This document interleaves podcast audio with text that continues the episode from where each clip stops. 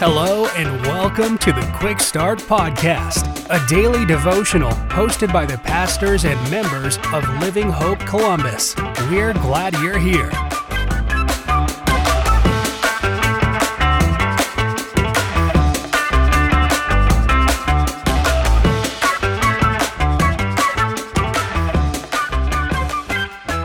Well, hey, everybody. Hope your week is continuing to go well, and I'm glad you've continued your week by tuning into the Quick Start Podcast. My name is Aaron Taylor. I serve as the teaching pastor at Living Hope Church Columbus, and our passage for today is found in Proverbs 23, verses 4 and 5. And God's word says this Do not weary yourself to gain wealth, stop dwelling on it.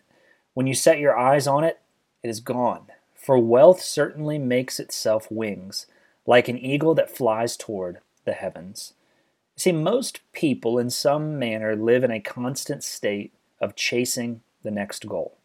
It's chasing the end of the day, chasing the weekend, chasing the next month, chasing the next season, or maybe even chasing the next vacation. You see, we are chasing that next job, maybe we're chasing the next promotion, and then we get close and we start chasing after retirement. Something in us, for some reason, that's wired to pursue goals. Yet, Solomon warns here of a fleeting goal that we can get caught in a whirlwind of chasing, and it's wealth. And notice what he says here in this wisdom section of Proverbs 23 to not grow weary pursuing wealth.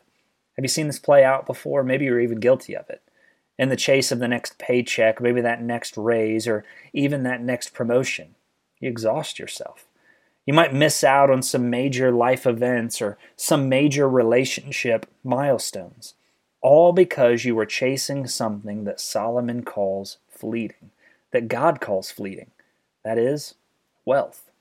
You see, instead, as followers of Jesus, this side of the cross, we are called to pursue something better.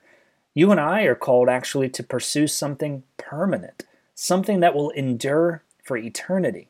What is it? We pursue and chase the kingdom of God. You remember what Jesus said in Matthew 6:33 in the Gospels? He said, "Seek first what?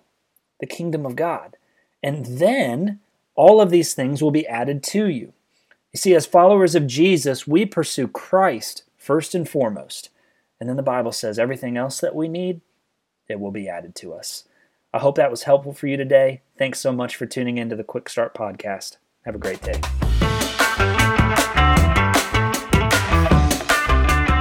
Thank you for joining us for another episode of the Quick Start Podcast. For information on Living Hope Columbus, be sure to check out the links in the show notes.